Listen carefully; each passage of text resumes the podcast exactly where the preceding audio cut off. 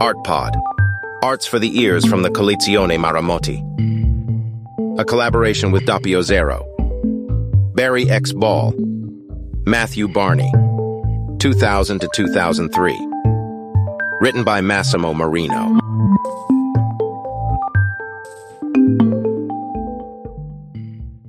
It's something of a shock to see it hanging there in the Collezione Maramotti.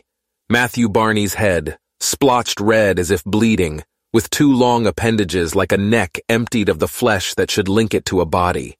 A face frozen into the chill of fine sculpture, lifted toward the ceiling on a gold-plated spike. A friend's face carved out of precious Mexican onyx, transformed into a sort of Saint Sebastian pierced through the head by a single dart. The skull is a cap set over the face, which is fixed in an intent yet fluid expression. It looks like an anthropologist's artifact, a head preserved by some tribe that embalms the most noble part of their enemies or kin, their guardian ancestors. The fluidity of the man who made Cremaster, magical videos of transformation, a journey through American myths, is perfectly recreated by the play of light, which multiplies the sculpture's reflections here and there on the ground. Gelid Autoptic Horror and the Power of Metamorphosis. This piece, which grew out of an admiring exploration of classic Italian sculpture, like the other works in Ball's Portraits and Masterpieces series, is a blend of craft and technology, using a three D scan of the person or object, or data from a high-resolution camera. The original is duplicated in the chosen material and then decorated by hand. Raised in California in a fundamentalist Christian family, Ball always seems to be seeking the uniqueness of the individual and how it can be multiplied, cloned, evaporated into multitudes. He has also made herms of his friend Matthew Barney that are placed in dialogue with the faces or necks of the artist himself in another game of mirrors that multiplies identity, digs into and dissolves it. These heads reveal a tangle of veins accentuated by the material, like the flayed bodies depicted in the chapel of Raimondo di Sangro, Prince of San Severo. There, the model is unquestionably late Baroque and esoteric.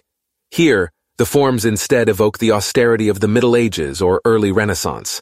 But the game of visages and features in Ball's work does not stop here. He has also made a series of faces of Count Panza di Varese, his first major collector, all bearing slightly different expressions, in a bold multiplication of his personality that liquefies the singular, emphasizing individual mobility through hypostatization into stone, always with an underlying fixity, an immobility, that leads into the void.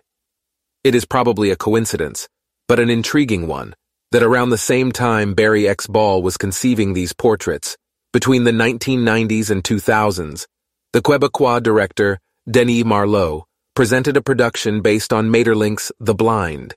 It featured twelve masks of human faces, six male and six female.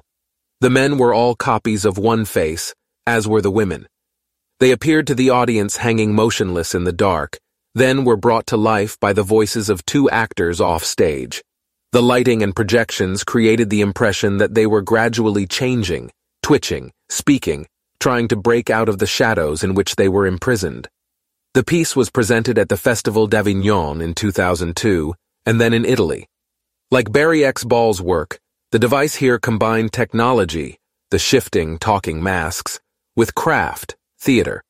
This was spelled out by the subtitle of the play, Technological Phantasmagoria, which tried to bend the rules of theater, removing the presence of actors to reveal subterranean forces. In that case, however, after the initial shock of the faces looming high above, which seemed to peer down without looking at us, or to be seeing into some dark elsewhere, the focus became the head and how it spins in circles around the inconsolable, hopeless pain of existence.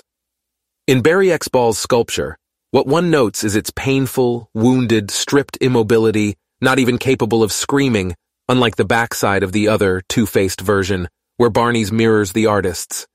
The image here, archaic, gazes into the depths of nothing, multiplied by the lights above, a copied sky of stars on the floor of the museum, the prized trophy of some barbarian princess who, like Turandot, beheads those unable to solve her riddles.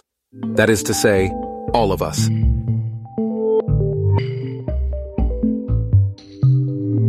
an initiative with the support of Max Mara.